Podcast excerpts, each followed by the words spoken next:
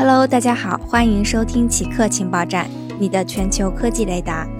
下面为大家播报今天的两条奇客新闻：睡眠模式的剧烈变化发生在三岁左右。人类三分之一的生命被用于睡眠。关于睡眠的作用，目前有两种主导理论。第一种理论认为，大脑需要利用睡眠去重组细胞之间的连接，支持记忆和学习的电回路；而第二种理论认为，大脑需要时间去清理一天中积累的代谢废物。多年以来，神经学家一直在争论哪一种理论是睡眠的主要原因，而最新研究显示，婴儿和成年人的答案可能不同。根据发表在《Science Advance》期刊上的研究，婴儿的大部分睡眠属于深度睡眠，也就是快速眼动睡眠，所以他们的大脑需要快速构建新的细胞连接。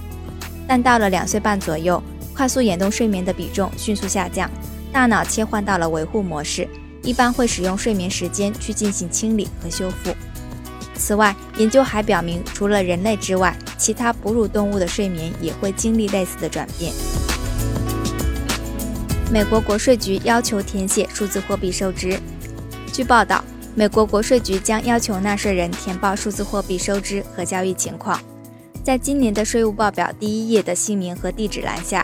国税局将询问纳税人是否收到或交易过任何数字货币，这表明美国国税局正在认真对待数字货币对税务系统的威胁。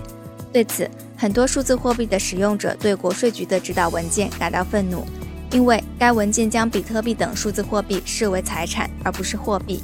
这意味着数字货币持有者在使用或交易数字货币时会产生资本收益或损失，需要在纳税时报告。好的。以上就是本期节目的所有内容。固定时间，固定地点，我们下期再见。